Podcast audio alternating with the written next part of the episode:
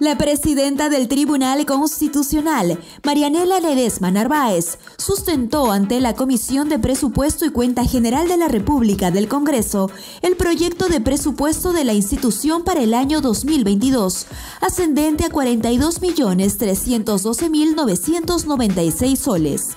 La titular del TC informó ante los miembros de la comisión parlamentaria el avance de la labor jurisdiccional realizado a través de plenos y audiencias digitales.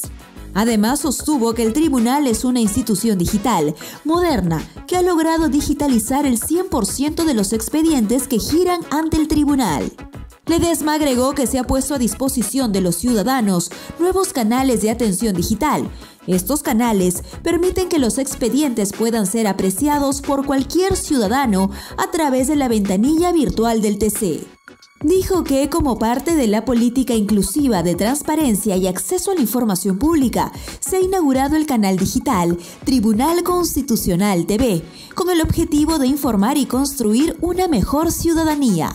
Se continúa con la publicación de informativos virtuales, difusión del noticiero constitucional en castellano, con lengua de señas y en quechua, microprogramas educativos, difusión del newsletter y la página web en idioma quechua. Asimismo, se ha implementado una galería fotográfica con material documental e imágenes de la historia del Tribunal de Garantías Constitucionales y del Tribunal Constitucional. Además, informó que el TC recibió el reconocimiento de buenas prácticas en gestión pública 2021 en las categorías Inclusión Social y Acceso a la Información.